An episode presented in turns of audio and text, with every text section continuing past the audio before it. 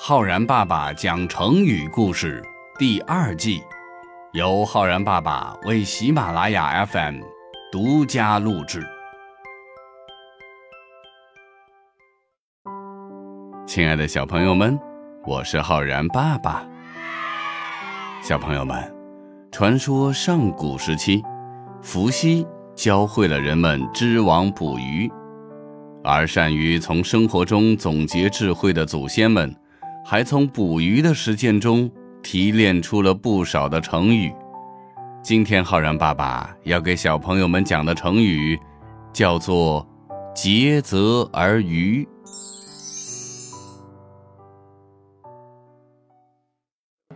古代春秋时期，晋文公为了援助宋国，和楚国大战于城濮。当时。晋国和楚国双方实力对比方面，楚国更加强大。大战在即，晋文公询问大臣胡衍：“楚国强大，你觉得这一仗应该怎么打呀？”胡衍一向足智多谋，向晋文公建议说：“大王。”您可以用计谋欺骗楚军，诱敌深入，然后一举歼灭。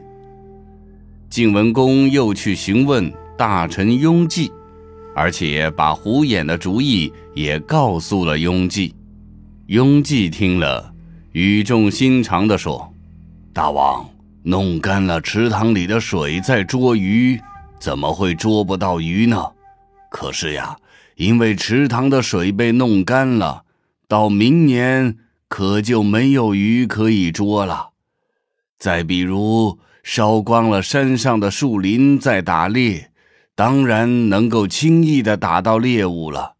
可是明年就没有野兽可以狩猎了。胡言所说的欺骗的计策，偶尔用一下是可以的，但以后就不能再用了。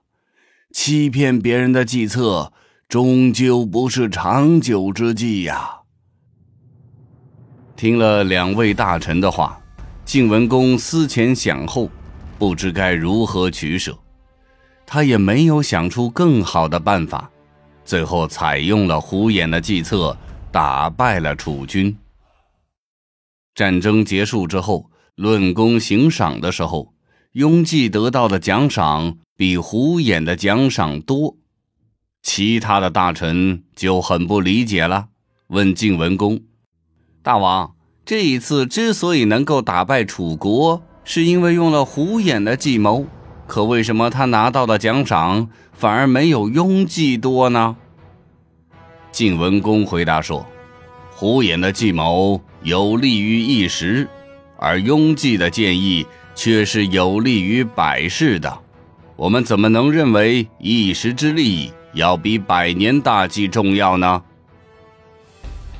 不得不说，这雍季确实是一个有着长远眼光的人，不会只看着眼前的利益。更难能可贵的是，晋文公也是一个英明的君主，是一个深谋远虑的人。也正是因为这样，他才成为了春秋时期最著名的。春秋五霸之一。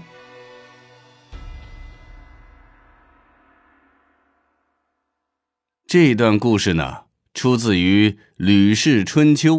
在《吕氏春秋》的义赏篇中说：“竭泽而渔，岂不获得？而明年无鱼；焚叟而田，岂不获得？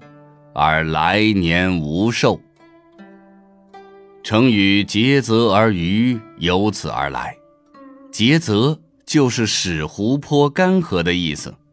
这个成语的原意呢，是指排进了湖中或者池中的水来捕鱼，专门用来比喻目光短浅，只顾眼前利益，不做长远打算。它的同义词就是浩然爸爸曾经讲过的“杀鸡取卵”。小朋友们，“竭泽而渔”这个成语，不仅仅告诉我们要有长远的眼光，也在启示着我们，要好好的保护自然环境，否则大自然当中万物枯萎，我们人类又怎么生存得下去呢？如果说用“竭泽而渔”这个成语来造句的话呢，我们可以这样说：小刚只知道花钱，却不愿意工作赚钱，这样竭泽而渔，总有一天会陷入困境的。或者说，小红知道要为长远打算，绝对不能竭泽而渔，一次性的把材料全都用完了。好了，小朋友们，我是浩然爸爸。你学会了“竭泽而渔”这个成语吗？我们明天见哦。